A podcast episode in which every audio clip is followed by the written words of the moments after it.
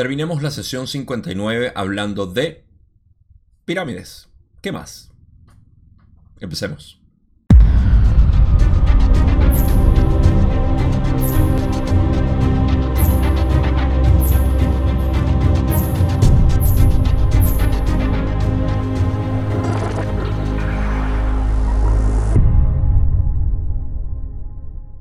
Si están cansados de pirámides a esta altura, no se preocupen, queda una sesión más todavía de pirámides. Pero a aquellos que les gustan las pirámides, vamos a seguir hablando sobre esto y los efectos de ella en esta sesión, en lo que resta de esta sesión 59.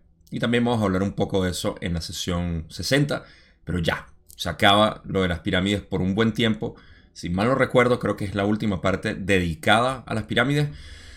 Y eso eh, Ah, quizá se explore en otras preguntas ah, sobre las pirámides o cómo funcionaría, funcionaría la pirámide en otras, pero nada dedicado que yo recuerde.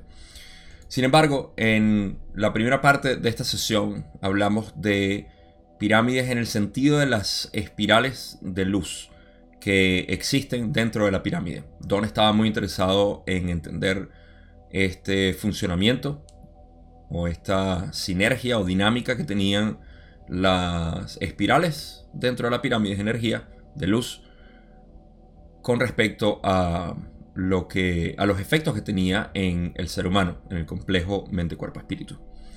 Y para refrescar un poco lo que estamos hablando anteriormente, lo, lo más importante es recordar cómo funciona la energía dentro de la pirámide. Y si no necesitamos visualizar mucho, simplemente la pirámide en la base donde comienza a acumularse esta, esta energía, eh, se forma lo que es un semiespiral, el cual termina, esa semiespiral sería como una especie de U invertida desde la base de la pirámide.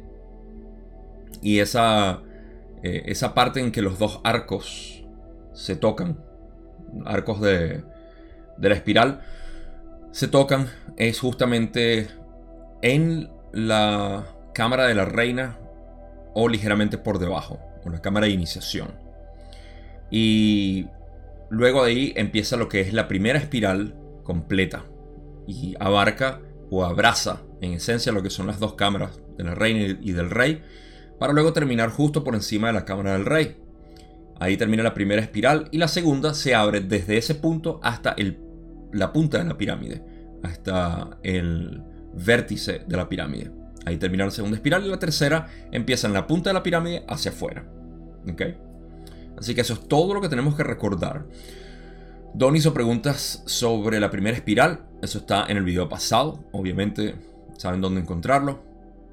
Y en cuanto a la segunda espiral, preguntó que, em, que si existía una especie de efecto duplicado que es lo que causaba que fuera más fuerte esta, esta espiral en algunos casos.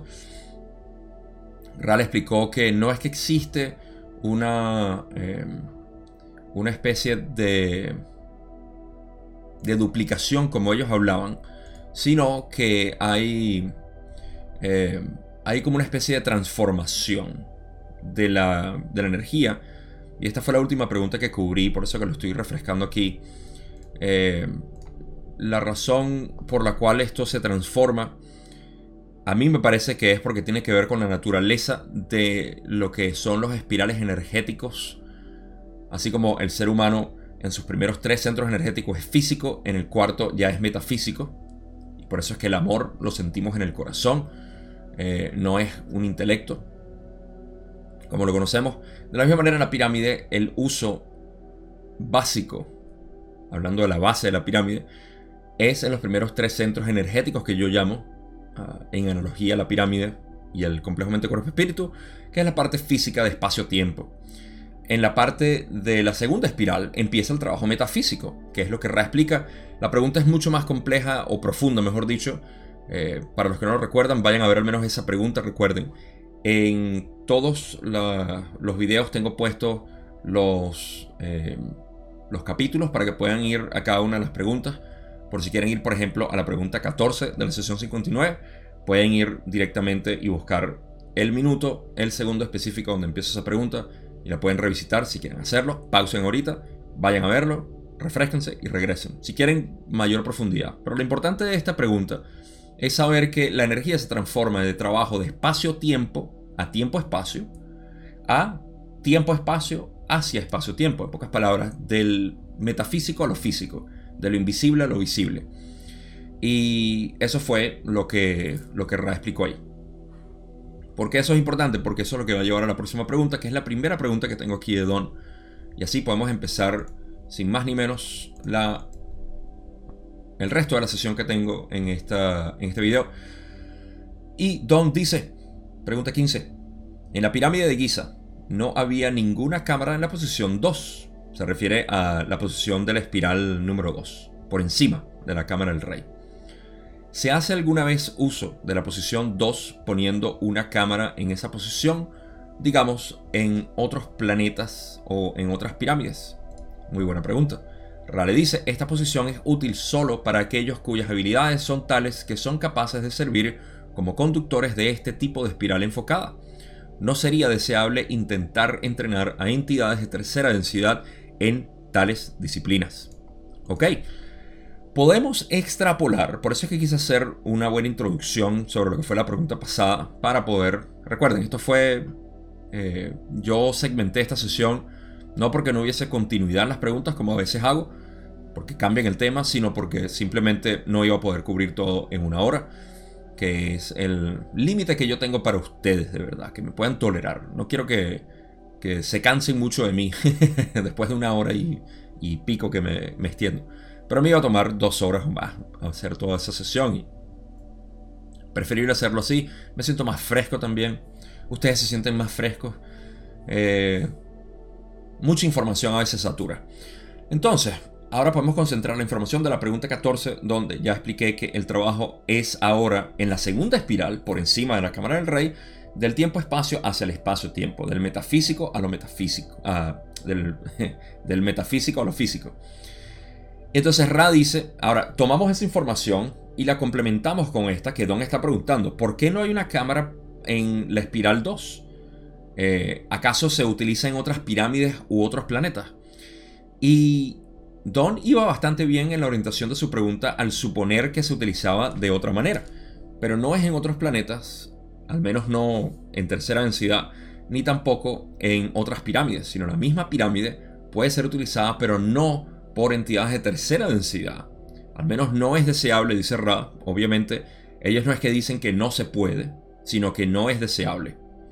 Y ellos, así como a veces le dicen a Don, es tu discernimiento, es tu elección, lo que tú decidas. De la misma manera me imagino aquí, esta espiral se pudiera utilizar en tercera densidad, pero no es deseable. Posiblemente porque no tiene buenos usos para nosotros. No sé, no lo quiero saber tampoco. Atlantis 2.0. No sé. Eh, quizá eso es lo que estaban utilizando en aquel entonces. Quién sabe. El uso metafísico de cristales y pirámides era lo que ellos estaban haciendo. Eran muy buenos con eso. Y gracias a eso casi destruyen nuestro planeta otra vez. Los de Marte, una vez más. Vamos a culpar a los de Marte. No nosotros. Nosotros somos inocentes de todo eso. ¿Quiénes somos nosotros? Sino los mismos de Marte. Entonces, eh, para continuar aquí, eh, vamos a decir que eh, uniendo pedazos, armando todo esto, Ra dice que en la segunda espiral de la pirámide, se utiliza de tiempo a espacio a espacio-tiempo, de lo invisible a lo, visible, de lo metafísico a lo físico. Ok. Pero Raki nos dice que esta posición es útil solo para aquellos entidades cuyas habilidades son tales que son capaces de servir como conductores de este tipo de espiral enfocada. Si contraemos tipo de espiral enfocada con eh, energía especializada y energía especializada la unimos con lo que dijeron de conductores y conductores sabiendo que son las entidades especializadas, ¿no? Estas entidades son eh, Obviamente no de tercera, por lo que dicen al final, diciendo que no es deseable para tercera densidad. Entonces tenemos que las entidades de ya sea cuarta, quinta, posiblemente de cuarta, cuarta, quinta y sexta, pueden utilizar esta energía que se forma en, la pirámide para eh, utilidad No sé cómo. Supongo que para, obviamente, el único servicio es el servicio al creador único. Eh, pero son ellos los que pueden utilizarlo. Solo aquellos capaces de... Eh, solo aquellos cuyas habilidades son tales que son capaces de servir como conductores de ese tipo de energía, básicamente, que se concentra ahí. Entonces, ahí tenemos más o menos el uso que tiene el segundo espiral de la pirámide por encima de la cámara del rey y que no hay una cámara ahí, por supuesto. Con eso pasamos a la pregunta 16, donde Don dice, entonces, la tercera espiral que irradia desde la cima de la pirámide se utiliza para energizar. ¿Puedes decirme qué quieres decir con energizar? Ra dice, la tercera espiral está extremadamente llena de los efectos positivos del prana dirigido, y lo que se coloca sobre tal forma recibirá choques que energizan los campos electromagnéticos. Esto puede ser muy estimulante en aplicaciones de tercera densidad de configuraciones mentales y corporales. Sin embargo, si se permite que esté en un lugar, me corrijo yo, en su lugar durante mucho tiempo, tales choques pueden traumatizar a la entidad. Hemos hablado de este efecto ya anteriormente, no voy a expandir demasiado en, este, en este tópico, pero estamos hablando de la tercera espiral que emana básicamente de la punta de la pirámide, del vértice en su ángulo eh, superior, y esa, e, esa espiral energiza. El uso de esa espiral es para energizar no solamente eh, configuraciones mentales, sino corporales también. Em, la manera como lo hace es lo que Ra explica un poco aquí, que, eh, a ver, dicen, básicamente la tercera espiral, la energía, es extremadamente llena de efectos positivos de prana dirigido, enfocado, y eh, lo que se coloca sobre tal forma recibirá, o sea, la entidad que se ponga, o de repente una comida, no sé, eh, lo que se ponga por encima. Sobre tal forma, sobre tal eh, forma piramidal, recibirá choques que energizan los campos electromagnéticos. ¿Cuáles campos electromagnéticos? Obviamente los de la entidad, producto, artículo, lo que sea que ponga. Esa... Eh, lo que está afectando básicamente es el campo electromagnético. Y ese campo electromagnético, en nuestro caso, es una configuración mental y corporal. Por ende, el uso de esto, como ya hemos dicho antes en otras sesiones, debe ser limitado de 20 a 30 minutos, según nos dijo Ra, para evitar traumatizar a la entidad, porque puede ser traumatizante luego de un tiempo. Me gusta la palabra que utilizan de estimulación. Dicen, esto puede ser muy estimulante, en aplicaciones de tercera densidad de configuraciones mentales y corporales. ¿Cuál es el estimulante más común en el mundo que utilizamos? El café. ¿Qué nos hace? Nos energiza el cuerpo y la mente también. Por eso es que todo el mundo toma café. Excepto yo, lo dejé hace un par de años. Por razones personales. Eh, pero este es el café metafísico que yo digo. Esto se puede utilizar de 20 a 30 minutos y energizas tu cuerpo y tu mente. Solamente tú puedes ver esos efectos. No se puede medir quizá, o de repente sí se puede medir con los científicos adecuados, con mente abierta y queriendo explorar cómo funciona esto electromagnéticamente. Estoy seguro que se puede medir, pero ese es el tipo de energización o energizado que podemos obtener de una pirámide. Una vez más, tiene que ser una pirámide pequeña donde la podamos manipular, ponerla bajo la silla, de la almohada, de la cama, del sofá, de la silla de comedor, lo que sea. Lo importante es que ustedes estén por encima de la pirámide y los energizará. No hay mucho más que decir aquí, pasamos a la otra. Donde, donde dice, existen otros efectos de la pirámide, de la forma piramidal, además de las espirales, de, las espirales que acabamos de discutir. O sea, hay más efectos de, de la pirámide, además de las espirales principales, en esencia. Y Ra dice, hay varios, sin embargo, sus usos son limitados. El uso de la posición de la cámara de resonancia es uno que desafía la capacidad de un adepto para enfrentarse al yo. Este es un tipo de prueba mental que puede utilizarse, es poderoso y bastante peligroso. Luego dicen, la cubierta exterior de la forma piramidal contiene pequeños vórtices de energía luminosa que, en manos de seres capaces de cristalizar, son útiles para diversos trabajos sutiles sobre la sanación de cuerpos invisibles que afectan el cuerpo físico. Otros de estos lugares son aquellos en los que se puede obtener un sueño perfecto y revertir la edad. Estas características no son importantes.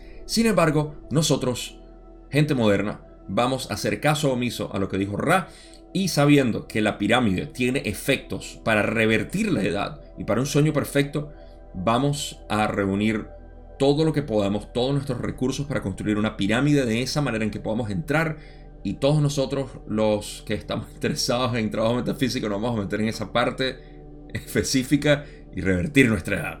Porque eso es lo que queremos. ¿Por qué? Hey, porque tú prendes el televisor en YouTube, en donde sea, vas a encontrar comerciales sobre cremas antiedad, pastillas para mantenerte joven, uh, cirugía plástica para verte joven, todo tipo de oferta para mantenerte joven. uh, esto no es importante, dice Ra. ¿Por qué? Um, voy a elaborar dos cosas aquí. De hecho, esta pregunta tiene tres elementos que, sacar. Vamos a hablar del primero que es el, menos, importante según Ra.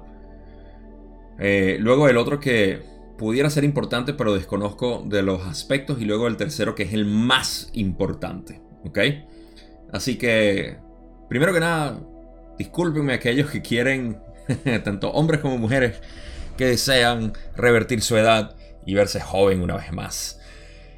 Voy a filosofar personalmente, luego voy a hablar de lo que yo considero que es lo que Ra quiere decir aquí cuando dicen que es poco importante o no importante, estas características de revertir la edad y el sueño perfecto.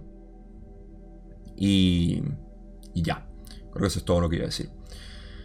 Lo primero, en lo personal, nuestro temor a envejecer. Y una vez más, esto no es ah, un, juicio. Yo creo que todos debemos autoanalizarnos para ver en qué manera nosotros estamos suscribiéndonos a esta idea de que envejecer es malo. A mí me gusta ser bastante directo. No me gusta dar muchas vueltas. Tiendo a ser un poco brusco con la información que doy porque es mi estilo. Es lo que me viene es lo que es lo que naturalmente es espontáneo en mí. Y en este caso voy a hablar del temor a la muerte. La verdad es esa. Todos tenemos una especie de temor a la muerte. Y no es mi intención explorar ese temor aquí. Pero sí reconocerlo. Hay que reconocer que todos tenemos una especie de temor a la muerte. Cuando una persona actúa de manera de querer verse más joven de lo que es, ya sea a través de cirugía plástica o de un filtro en la cámara, es porque tenemos miedo a la muerte. Ustedes pueden decir, no, pero no es miedo a la muerte, Gabo. Es que mientras estoy vivo me quiero ver joven. Ah, ¿Por qué?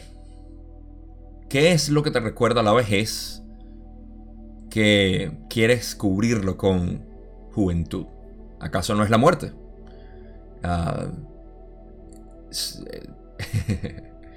subconscientemente nosotros estamos al tanto de esto. Cuando, cuando uno trabaja con estas energías, cuando uno trabaja con, con este tipo de psicoterapia con las personas, uno reconoce que cada vez que alguien está hablando de, de alguna especie de actividad o de preferencia mental, lo que sea.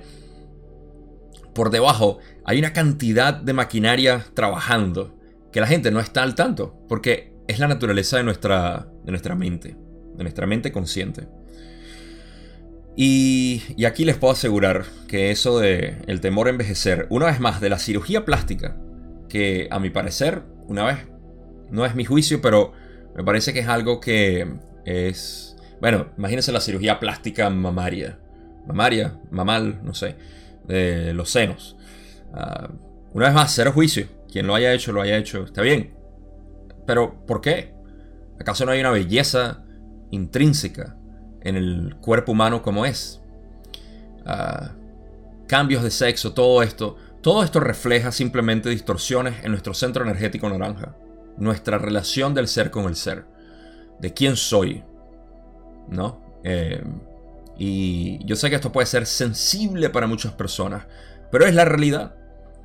No estamos conformes con nuestros cuerpos. No estamos conformes con el proceso de envejecimiento. Y por ende, caemos y recaemos una y otra vez en la búsqueda de nuestra satisfacción. No voy a decir felicidad, aunque sabemos que es felicidad, pero para ser ligeros aquí vamos a hablar de satisfacción. De verme bien. Estas canas que tengo en la barba, tengo que teñírmelas. Eso no quiere decir absolutamente nada, que uno no se pueda teñir, lo que quieras, pero hacerlo en función de buscar. Y para eso vean el video que Julie tengo, se los voy a dejar por aquí. Eh, vamos a hacer una nota para que no se olvide. Pero verdad, Julie tiene un video bien bonito sobre cómo ella eh, venció su, eh, su temor a las canas al, al tener que desplegar sus canas de una manera natural, no tener que cubrirlas. No es más, eso no tiene nada que ver con no teñirse los cabellos o hacer lo que sea, pero simplemente reconocer que hay una especie de vacío por dentro al reconocer que uno está envejeciendo. Y esto es, em, esto es en esencia lo que muchas personas buscan con revertir la edad. Ahora, Rano quiso decir absolutamente nada de esto. Simplemente yo aquí agregando un elemento adicional, pero muy real en nuestra sociedad y me parece que es lo que eh, a veces deberíamos revisitar en nuestro centro energético naranja, nuestra relación con nosotros mismos. Y hay mucho que decir, pero mejor lo dejo para otro podcast. Por cierto, ¿Has visto mi podcast? ¿Lo has escuchado? Sabes dónde encontrarlo. Google, Spotify, iTunes y aquí en YouTube, por supuesto. En cualquier caso, Ra aquí está hablando de que estos lugares, vamos a explicar primero, de hecho, vamos a, vamos a dejar esa parte para las próximas preguntas porque Don va a seguir preguntando sobre esto. Eh, y, y lo que Ra quiso decir aquí del por qué estos efectos no son importantes, lo voy a elaborar después, en las próximas preguntas. Lo otro que dijo Raki es que hay otros elementos, o vamos a decir otras partes de la pirámide, que se pueden utilizar como, eh, como para sanar. Ahora, ¿cómo esto funciona? La verdad es que no lo sé. Ra dice que la cubierta exterior de la forma piramidal contiene pequeños vórtices de energía luminosa que en manos de seres capaces de cristalizar, o sea, en sanadores eh, son útiles para diversos trabajos sutiles sobre la sanación de cuerpos invisibles que afectan el cuerpo físico. Entonces, hay como una especie de vórtice o vórtices que pueden ser utilizados por el sanador de alguna manera para los cuerpos sutiles que conforman nuestro cuerpo físico, los cuerpos invisibles, ¿no? Eh, ¿Cómo funciona esto? La verdad es que no lo sé, pero puedo especular que al menos obviamente dentro de la pirámide no solamente existe la espiral interna, el susumna, susumna, sushumna de, la pirámide, la columna vertebral, sino que hay otros tipos fractales, como cuando hacemos eh, acercamiento en un eh, set de, de Mandelbrot, que es el clásico fractal que parece como una especie de, de insecto y que hace un acercamiento y vas encontrando cada vez más patrones que contienen el mismo patrón inicial y así. De la misma manera me imagino que estos vórtices eh, se repiten, ya que es una geometría sagrada. Ahora, ustedes van a pensar que lo de la, la vejez era la parte importante, pero les dije que hay una parte que es mucho más importante sobre esto, que es lo de la parte poderosa y bastante peligrosa se refiere a la cámara de resonancia abajo en la pirámide, porque dicen que el uso de esta posición es uno que desafía la capacidad de un adepto para enfrentarse al yo. Para enfrentarse al yo. Este es un tipo de prueba mental que puede utilizarse. Este es un tipo de prueba mental que existe, que está disponible en la pirámide, en la cámara de resonancia, que puede ser ah, útil para Em, trabajos mentales de enfrentar al yo de una manera eh, brusca, diría yo, y por eso es que eh, dicen que es poderoso y bastante peligroso.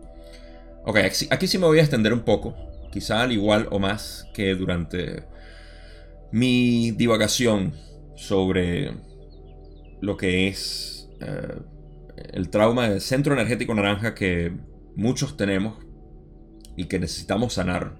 Ya lo hagamos nosotros, nuestros hijos, nuestros nietos, eh, nuestras generaciones futuras, pero hay que sanar porque obviamente no pertenece a cuarta densidad. Entonces, viniéndonos a este punto, me parece importantísimo. Un par de cosas. Primero, voy a hablar de la pirámide como tal, y luego quiero que vayan recreando en su mente el análogo que es el cuerpo ah, o el complejo mente-cuerpo-espíritu. Nosotros, el ser humano. Nuestra mente sobre todo, que es a lo que vamos aquí. En la pirámide se ha dicho que esta cámara de resonancia, esta es la, eh, el túnel que va hacia abajo de la pirámide. Se ha dicho que esta, esta cámara tiene unos pasadizos por los cuales uno puede entrar, explorar y lo llaman el viaje del héroe también, ah, porque pasas por una noche oscura del alma dentro del pasadizo, porque hay una parte donde te encuentras con el, ah, el hueco, básicamente del el abismo. Y no puedes salir de ahí hasta que sigues tanteando en la oscuridad y encuentras la salida.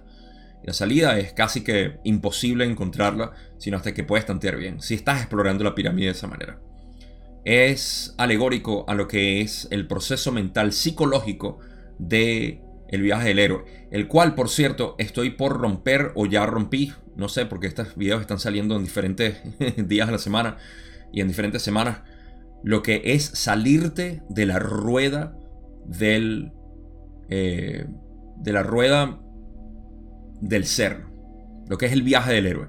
Así que si tengo el video se los voy a dejar por aquí, una vez más, nota importante. Porque ese video, la verdad es que es importantísimo.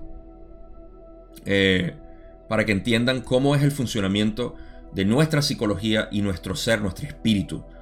Entonces, para no seguir en eso, ese video ya lo, irán a ver. Me parece crucial, la verdad. Esa es la base de todo y posiblemente el video más importante que, he grabado. Ah, este, ah, este proceso que es el de enfrentarse al yo, que Ra dice aquí, es un tipo de prueba mental que podemos utilizar. Ahora, ¿qué es enfrentarse al yo? Vamos a responder primero qué es el yo. Vamos a partir por el punto más primitivo de decir, el yo soy yo y tú eres tú. ¿okay? Yo estoy separado de este universo. Yo soy una entidad que necesita sobrevivir y necesita hacer todo lo posible para eh, prolongar su vida, no envejecer, ¿no? Curiosamente.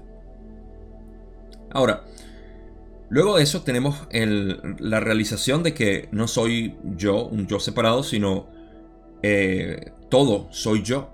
que Esta es la realización del ser. Se crea una identidad localizada, individual, separada, y luego se rompe esa membrana o ese cascarón para realizar el hecho de que tú eres en realidad el universo. Primero, para tú enfrentar el hecho de que tú eres el universo, tienes que enfrentarte con la identidad del yo egoico. Y esto es lo que puede ser muy fuerte para un complejo mente, cuerpo, espíritu. Si agarramos a un yogi o agarramos Tomamos el ejemplo de una persona, de un místico. Los místicos no nos preocupamos por, ah, por el yo aparente. Eso es lo que es y basta. Lo importante es lo que, lo que está saliendo a través de este yo. ¿Qué, puede, qué puede hacer este, eh, este punto de conciencia individualizado para emanar más su propio ser, que es el universo? ¿Cómo puede brillar el universo a través de mí? Eso es lo que se preocupa el místico. Y entonces, eh, a diferencia de una persona cotidiana, digamos, en una ciudad involucrada en la Matrix, tercera densidad 100%, segunda densidad en muchos de sus comportamientos físicos, enfrentar a su yo puede ser traumático.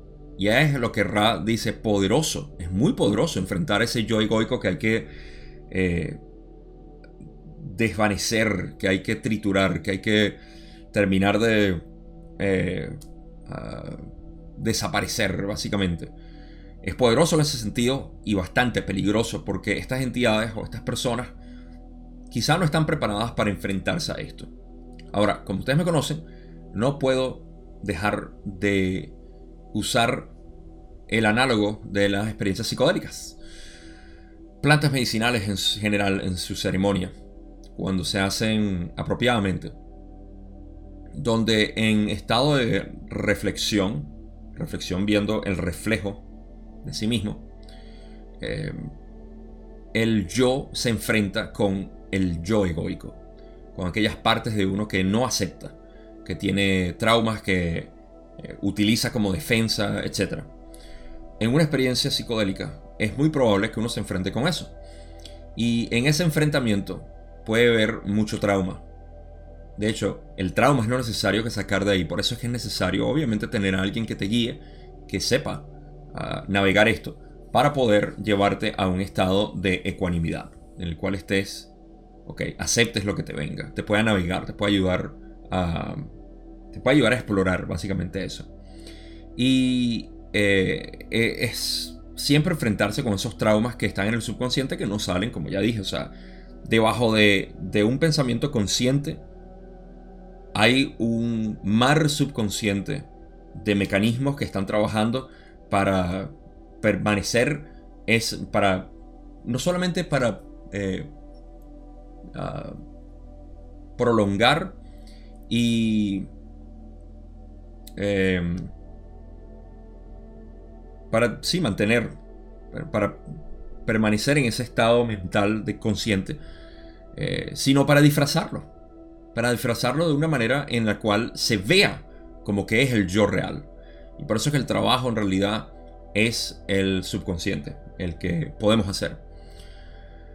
Dicho esto, entonces tenemos que enfrentar al yo en sí, es enfrentar a ese yo aparente.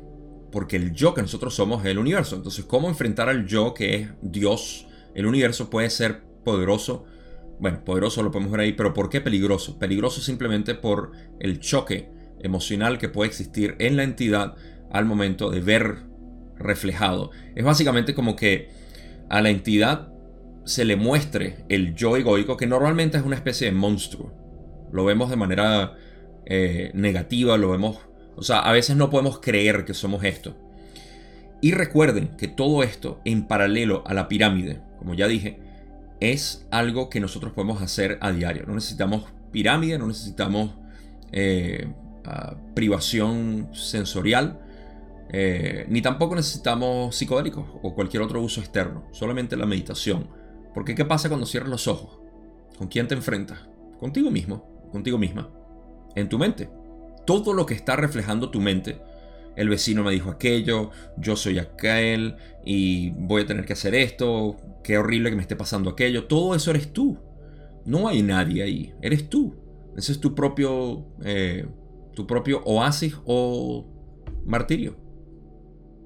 Entonces, eh, cultiva tu mente, se refiere a eso, cultivar tus pensamientos y reconocerlos por lo que son. Es un trabajo meditativo.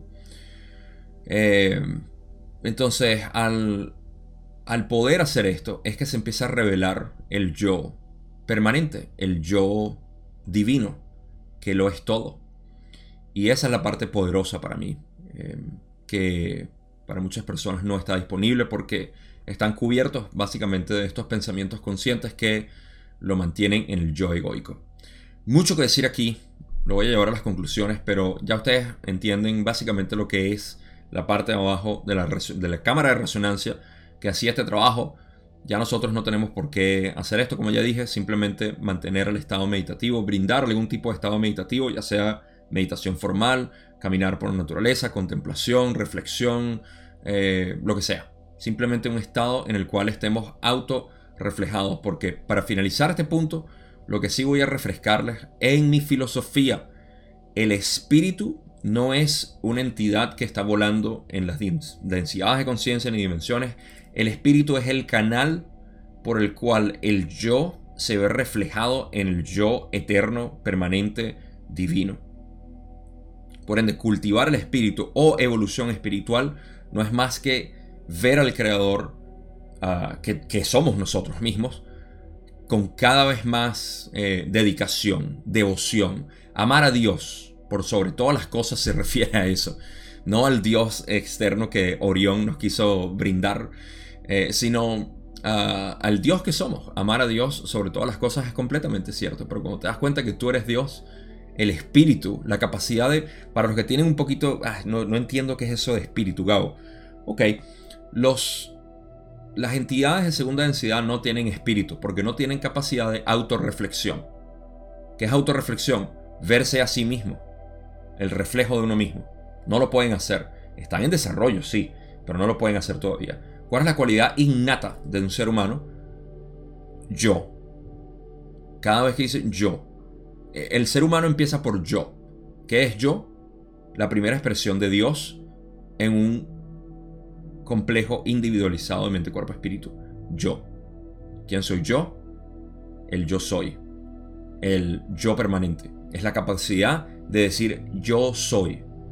Yo existo. Yo estoy. Yo. Ese es el canal del Espíritu. Es tan simple como eso.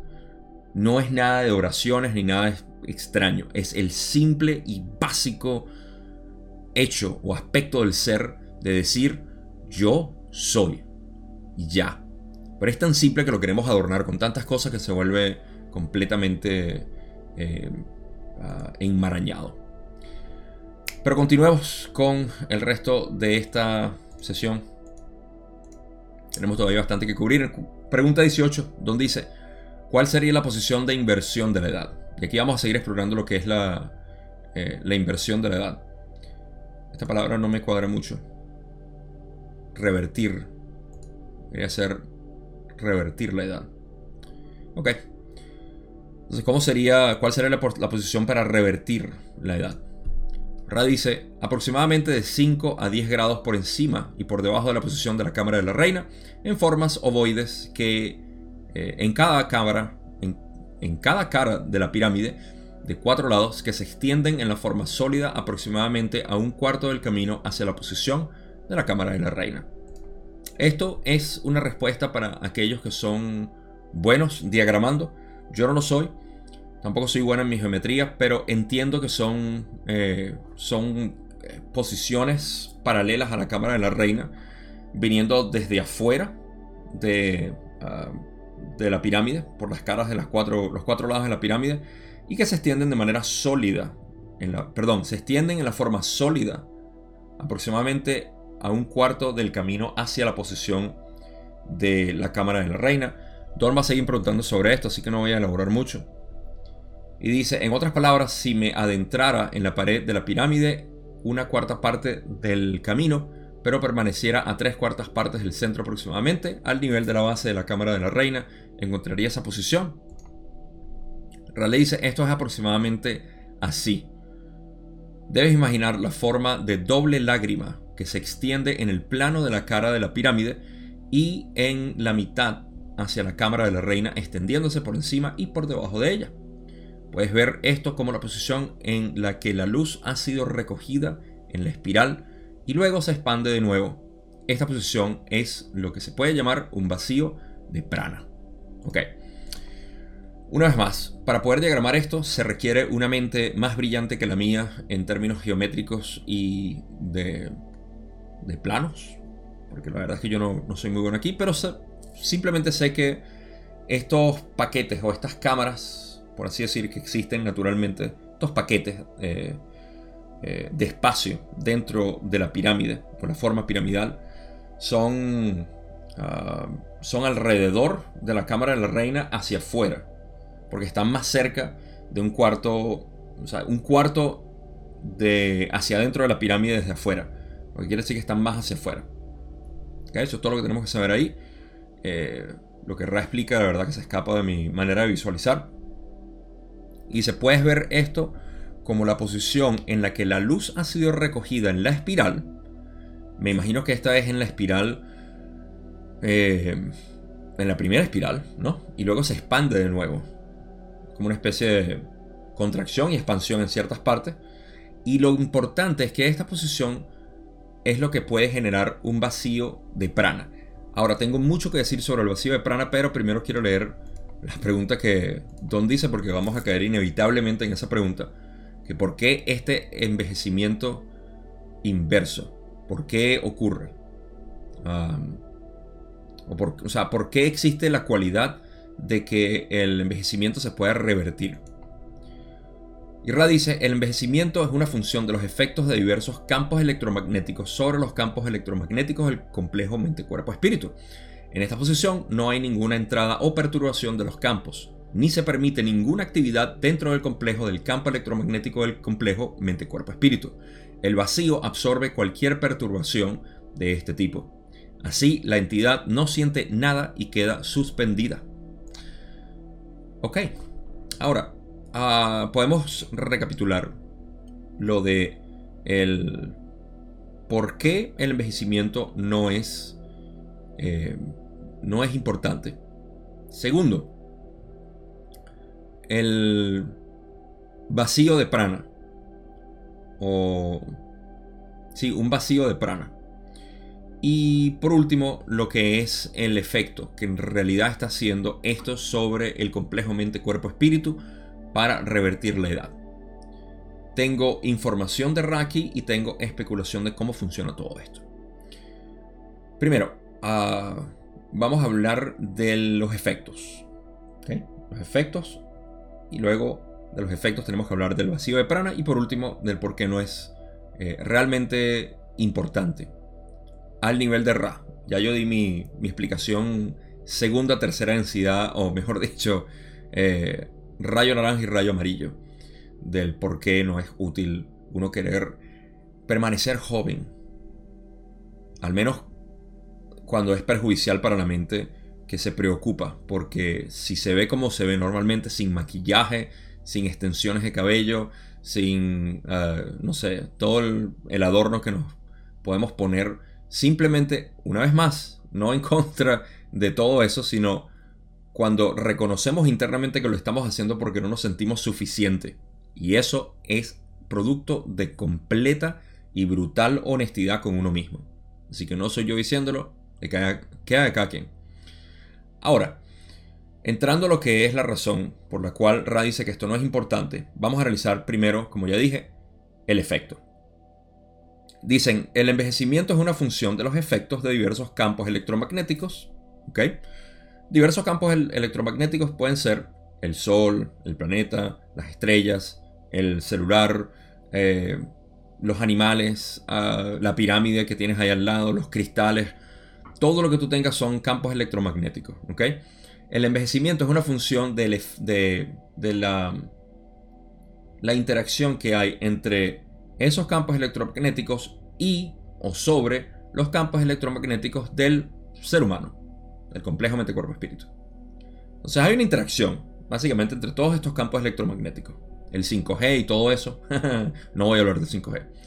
Pero mm, dicen que en esta posición, en la posición de, ah, de donde no hay prana, el vacío de prana, no hay ninguna entrada o perturbación de los campos.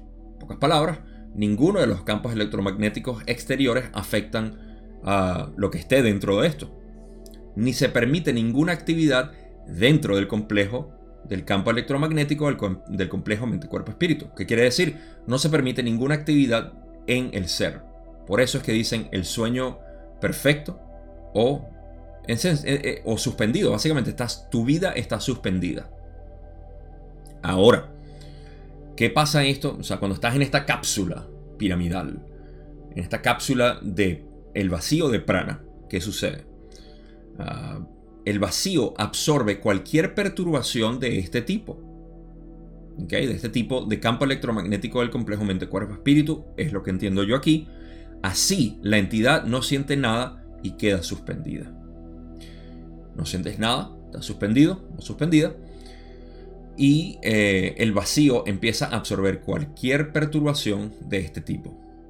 Especulación de Gabo, ahora, para decir el por qué esto no es importante. Yo considero que lo que está sucediendo aquí, para revertir la edad, es sabiendo que si el envejecimiento es una función de los distintos campos electromagnéticos. Recuerden, el campo electromagnético más importante eres tú. ¿Cómo te sientes contigo mismo? Contigo misma.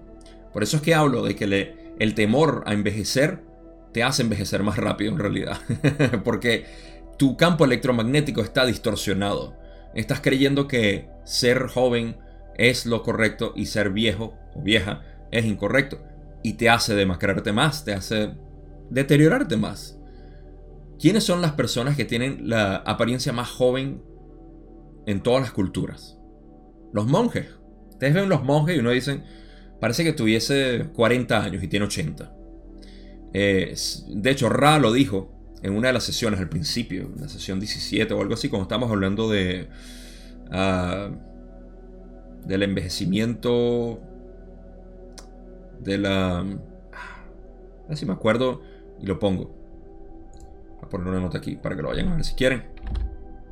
Porque Ra habló de lo que es el, el envejecimiento eh, prematuro, básicamente, de la entidad de tercera densidad aquí del humano, a través de la expectativa de vida. El, ese, fue, el, creo que, el, nombre que le dimos. Ahí hablan de lo que son los monjes, que cuando hablan de todo ese proceso, hablan de que los monjes tienden a tener una eh, un semblante bastante joven. Hace poco estaba viendo y reflexioné sobre esto. Thich Nhat Hanh, un monje eh, budista zen, que murió ahorita en enero y eh, tiene, tiene un canal, para los que hablan inglés se lo recomiendo 100%, se llama Plum Village, Plum, P-L-U-M, Village de aldea, V-I-L-L-A-G-E. Y creo que murió a los noventa y tanto de años. Y se veía, literalmente, pudiera decir que tenía 40 años. Fácil. ¿Por qué? Porque su campo electromagnético básicamente está siempre eh, brillando al máximo modo que pueda. No está distorsionado. O está mínimamente distorsionado. Entonces el envejecimiento es una función de estos efectos. Ahora, ¿qué sucede en esta cápsula del tiempo, literalmente? Que es en la pirámide para mí lo que sucede es que debido a que lo que Ra dice, me apoyo en lo que Ra dice de que en esta posición no hay ninguna entrada o perturbación de los campos, ni se permite la actividad del complejo electromagnético del ser humano. No hay interacción, no hay fricción de nada. Y este vacío empieza a absorber cualquier perturbación, perturbación de este tipo. ¿Cuáles son las perturbaciones? Las que tú puedas tener. Básicamente el cuerpo estando suspendido, la mente estando inactiva, los campos electromagnéticos se empiezan a regenerar. ¿Ok? Y esa regeneración que nosotros llamamos reversión de la edad puede literalmente suceder eso. Ahora, ¿qué pasaría? Vamos a decir que ponen a Gabo ahí. Vamos a lanzar a Gabo ahí en esa cápsula de tiempo. Me meten ahí y las canas se me, eh, se me aclaran, o no se me aclaran, mejor dicho todo se revierte, ¿ok? Dejo las arrugas, me empieza a salir más cabello, eh, me sale menos barba porque se fue a través del tiempo, me empiezo a ver más joven, eh, se me quitan los dolores de la espalda sobre todo y todo esto, ¿no? La pregunta es por qué yo tengo dolores en la espalda, canas y falta de cabello. Porque he, he pasado por diferentes catalizadores que me han causado este tipo de cambios físicos. Recuerden, todo es mente.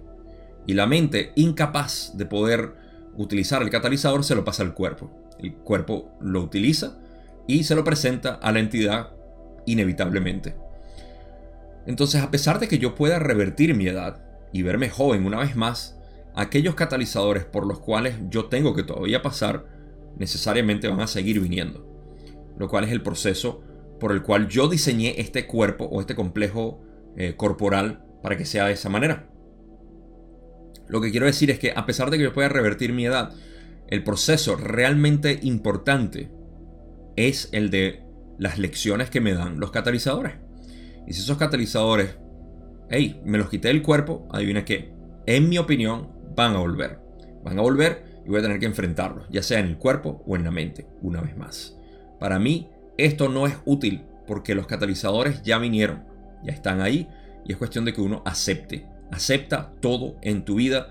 No hay posibilidad de uno decir, ay no, a los 18 años no, no hice esto, perdí ese catalizador. Todo está disponible. Todo lo que tú viniste a hacer está disponible en el presente. No necesitas el futuro ni el pasado, en el presente. Por eso, revertir la edad no tiene ningún tipo de efecto porque el tiempo no existe. Lo importante es ahorita, que puedas aceptar todo lo que eres ahorita. Revertir la edad o acelerar la edad o quedarte ahorita, en realidad es lo mismo. Todos estamos en el mismo proceso. Y por eso digo yo que esa es la razón por la que Ra dice que esto no es importante. Estoy de acuerdo con él, con ellos, no él. Y eh, así podemos pasar a la pregunta 21. Ra dice en la pregunta 21, ¿la forma de pirámide que Jim ha construido en nuestro patio funciona correctamente? ¿Está bien alineada y construida correctamente? Ra dice, está construida dentro de unas buenas tolerancias aunque no es perfecta. Sin embargo, su alineación debe ser como la de este lugar de descanso para una máxima eficacia. Recuerden esa parte que dice eh, como este, como la de este lugar de descanso para una máxima eficacia. Voy a pasar por estas últimas preguntas. Donde dice, ¿quieres decir que uno de los lados de la base debe estar alineado 20 grados al este del norte?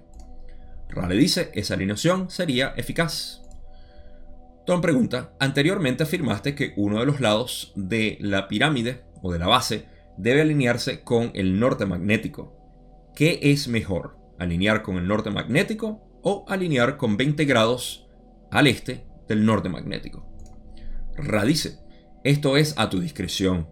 La alineación adecuada de esta esfera para ustedes en este momento es el norte magnético. Sin embargo, en tu consulta has preguntado específicamente por una estructura que ha sido utilizada por entidades específicas cuyos vórtices de energía están más en consonancia con la orientación, digamos, del verdadero color verde. Se trata de los 20 grados al este del norte.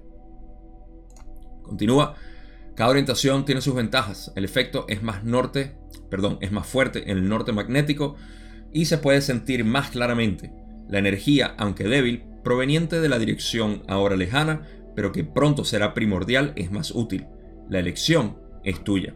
Es la elección entre la cantidad y calidad o la ayuda de banda ancha y banda estrecha en la meditación. Ok, para resumir básicamente todas estas preguntas que Don hizo, Jim construyó una pirámide en el patio. Don preguntó si la alineación era correcta. Ra le dijo que, hey, si quieres máxima eficacia, mueve la pirámide, alíñela con 20 grados hacia eh, el este del norte magnético. ¿Ok? Entonces, Don dice, uh, eh, ¿qué fue lo que dijo? ¿Qué dijo? Sí, confirma, simplemente. Pregunta, ¿quieres decir que uno de los lados debe estar entonces alineado con el, esa dirección que dije? 20 grados al norte, al este del norte magnético. Y Ra le dice, bueno, esa alineación sería eficaz. No le está diciendo que deberían hacerlo, sino que sería eficaz. Entonces Don finalmente pregunta, tú dijiste una vez anteriormente, hace una sesión o sesión, dos sesiones, que, ah, que el norte magnético está cambiando básicamente, que hay una afluencia, y esto lo ha dicho desde un principio cuando dijeron que, eh, que debían alinear a Carla, y por eso es que le dije que recordaran esa parte donde dicen que sería más eficaz que ellos alinearan la pirámide del patio de la misma manera que este sitio de trabajo. El sitio de trabajo es donde estaban haciendo la canalización y Carla estaba alineada 20 grados hacia el este del norte magnético. Esto Raza lo sugirió al principio. ¿Por qué? Vamos a explorar el por qué ahorita. Pero Don dice que, ok, bueno, entonces, ¿qué es mejor? ¿Alinear con el norte magnético o con el 20 grados hacia el este del norte magnético? Y Ra le dice que, bueno, esto es a tu discreción, es tu elección, lo que tú decidas. La alineación adecuada de esta esfera para ustedes en este momento es el norte magnético, queriendo decir tercera densidad. La mayor afluencia de energía ahorita en tercera densidad, o mejor dicho, nuestro planeta es de tercera densidad, porque no hemos hecho la transición a cuarta completamente. Ra aprovecha y dice, sin embargo, en tu consulta has preguntado específicamente por una estructura que ha sido utilizada por entidades específicas cuyos vórtices de energía están más en consonancia con la orientación del color verdadero. Básicamente, le, le dijo, mira, eh, funciona mucho más fuerte con lo que es eh, el norte magnético por razones energéticas. Pero tú me has preguntado por entidades que en esencia están en evolución espiritual. Ustedes están en evolución espiritual, por ende, si quieren algo más eficaz, alínenlo con las frecuencias de cuarta densidad, en esencia. Eso es lo que están diciendo. Y al final, Ra dice que cada una de las orientaciones tiene su ventaja. El efecto más fuerte es el norte magnético porque es el que tiene la mayor afluencia energética por ser tercera densidad y eh, se puede sentir más claramente, obvio, si la energía es más intensa, nuestro cuerpo en meditación va a sentir más esta energía. Pero la energía, aunque sea débil, que está proviniendo de la dirección, dicen ahora lejana, o sea que está muy eh, sutil esta energía, pero que pronto será primordial, es más útil para el buscador, para el buscador metafísico básicamente. La elección es tuya. Es la elección entre la cantidad y calidad. O sea, ¿qué prefieres? Cantidad, norte magnético. Calidad, 20 grados hacia el este del norte magnético.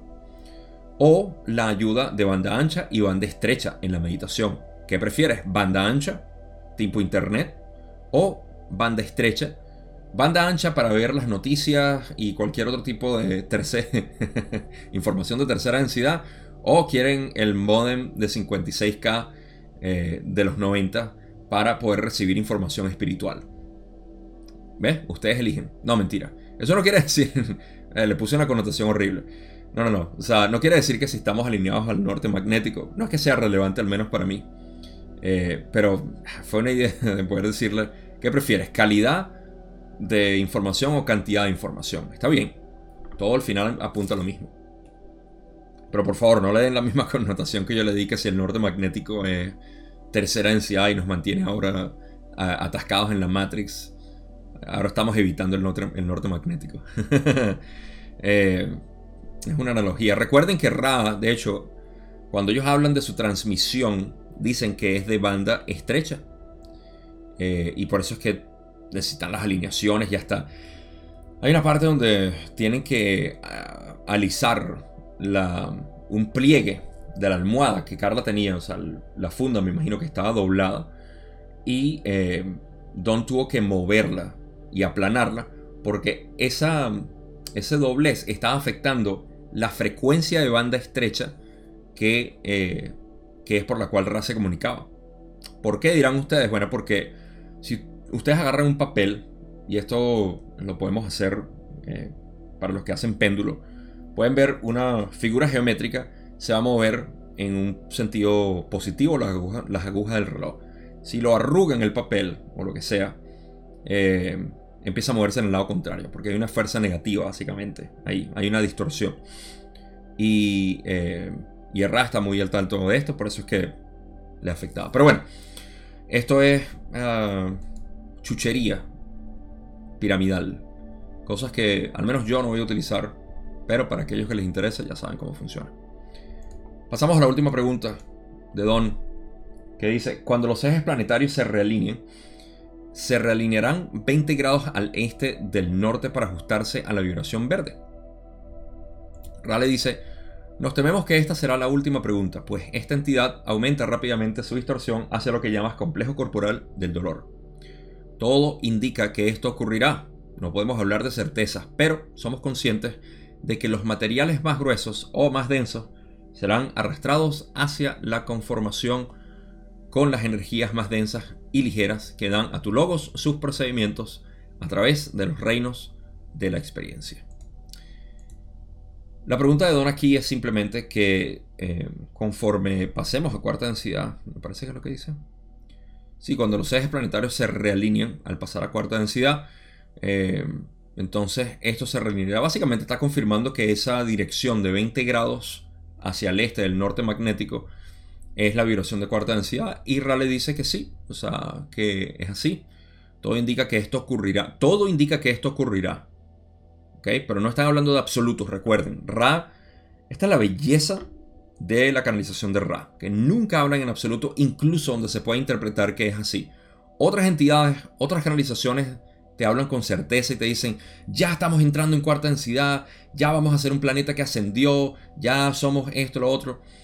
Y yo siempre sugiero cautela con este tipo de entidades que hablan con tanta certeza y eh, absolutismo, porque solamente un Sith habla en absolutos.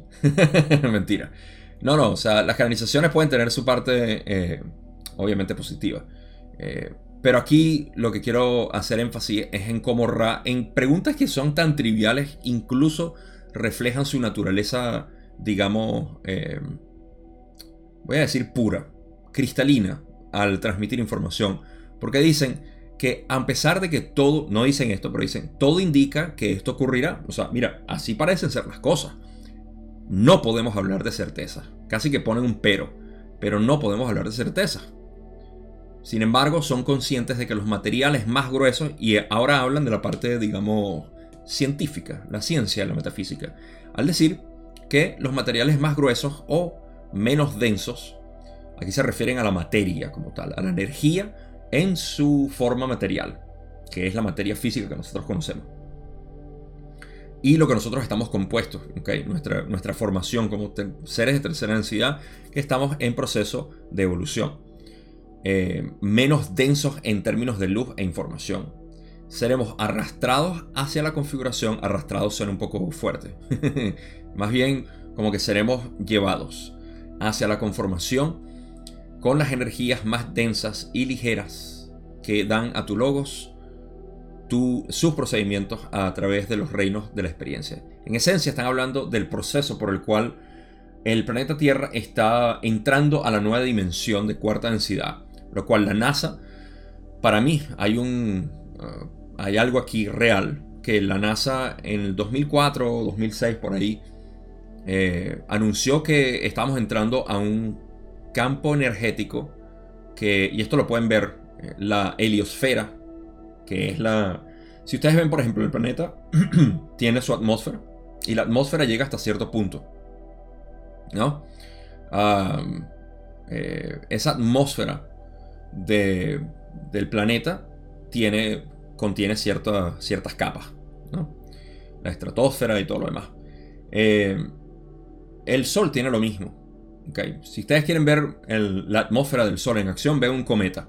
Un, cometa se está eh, inmolando básicamente porque está entrando en fricción con las partículas del viento solar. Ahora, estos vientos solares llegan hasta cierto punto en la, en, el espacio y eso es lo que llamamos la heliosfera. Helio es sol, esfera, en este caso es la, la, esfera por la cual está eh, la atmósfera básicamente del planeta, del planeta, no de la estrella. Ahora, esto, esta heliosfera, está entrando en contacto con un, una nube, ellos llaman una nube cargada energética, que no se esperaba. No habían calculado ni sabían que existía y de repente estamos entrando ahí casualmente estamos entrando a cuarta densidad cada vez más fuerte.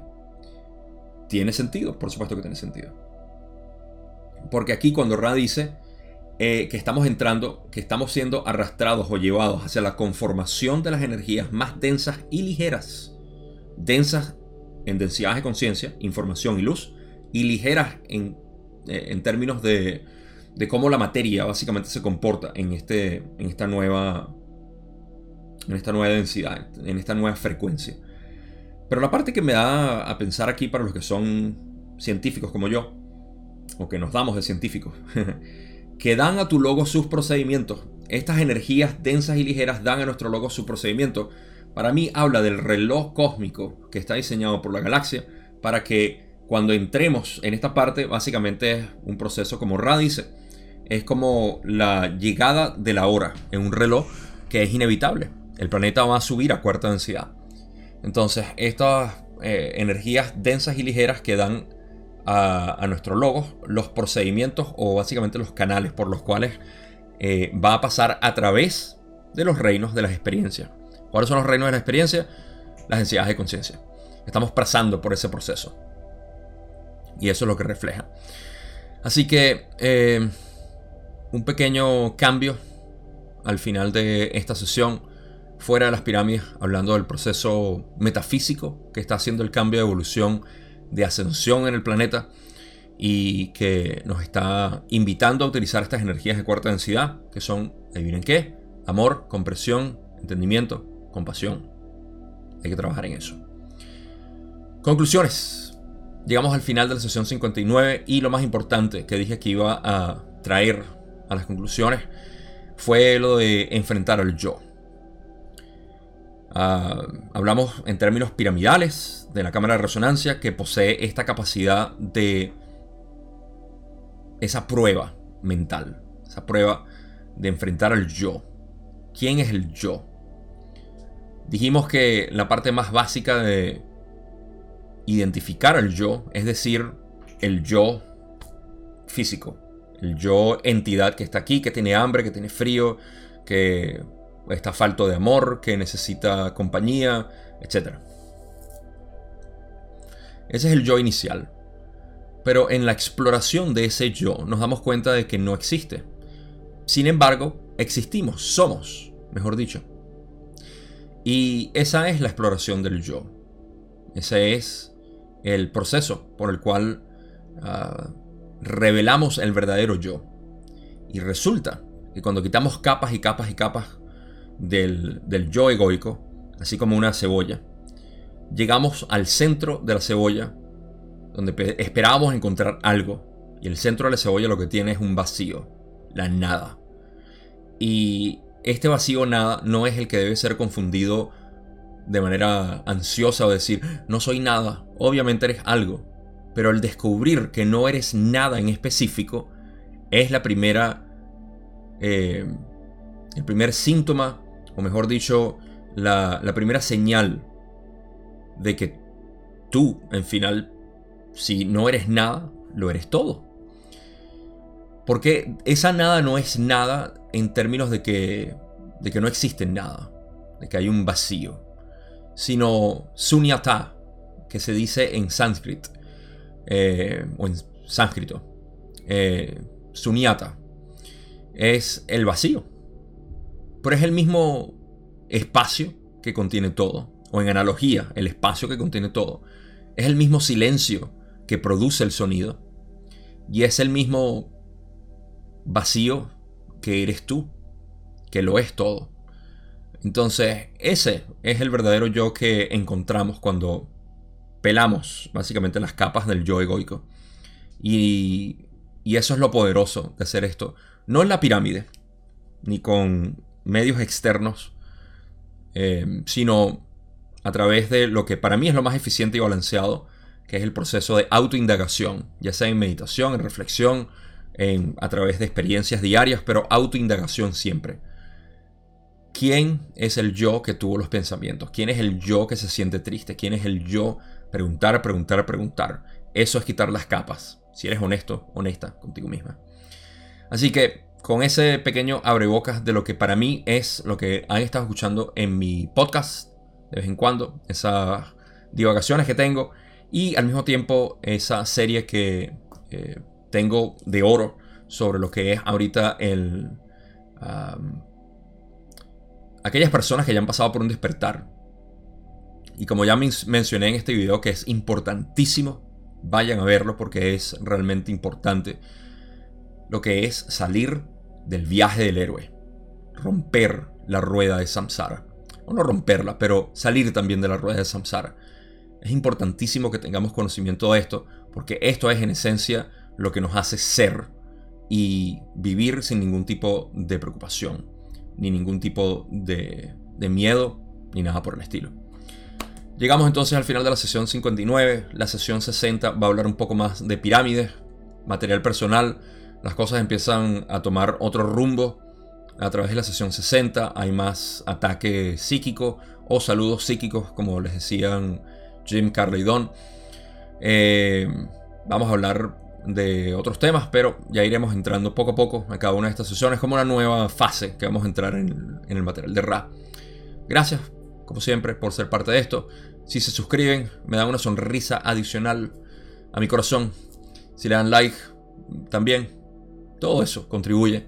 Ustedes saben qué hacer. En la descripción están los vínculos para que se unan al grupo de estudios, a la tribu, apoyar el canal, cualquier otro material que tenga ahí. Si quieren escuchar mi podcast, no sé si está ahí, pero lo pueden encontrar.